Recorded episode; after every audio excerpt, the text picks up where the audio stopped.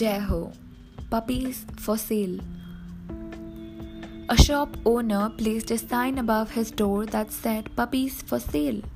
Signs like this always have a way of attracting young children, and to no surprise, a boy saw the sign and approached the owner. How much are you going to sell the puppies for? he asked. The store owner replied, Anywhere from $30 to $50. The little boy pulled out some change from his pocket and said, I have $2.37, he said, and can I please look at them?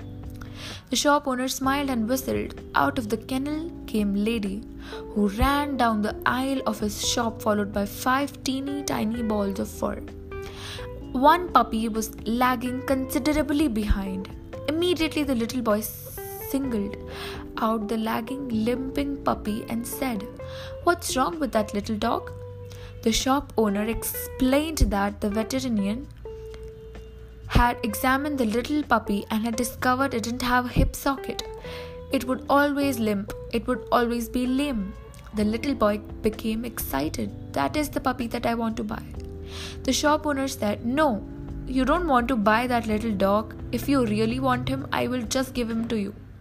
The little boy got quite upset. He looked straight into the store's owner's eyes, pointing his finger and said, I don't want you to give him to me. That little dog is worth every bit as much as all the other dogs, and I'll pay full price. In fact, I will give you $2.37 now and 50 cents a month until I have him paid for. The shop owner countered, You really don't want to buy this little dog? He's never going to be able to run and jump and play with you like the other puppies. To his surprise, the little boy reached down and rolled up his pant leg to reveal a badly twisted, crippled left leg supported by a big metal brace.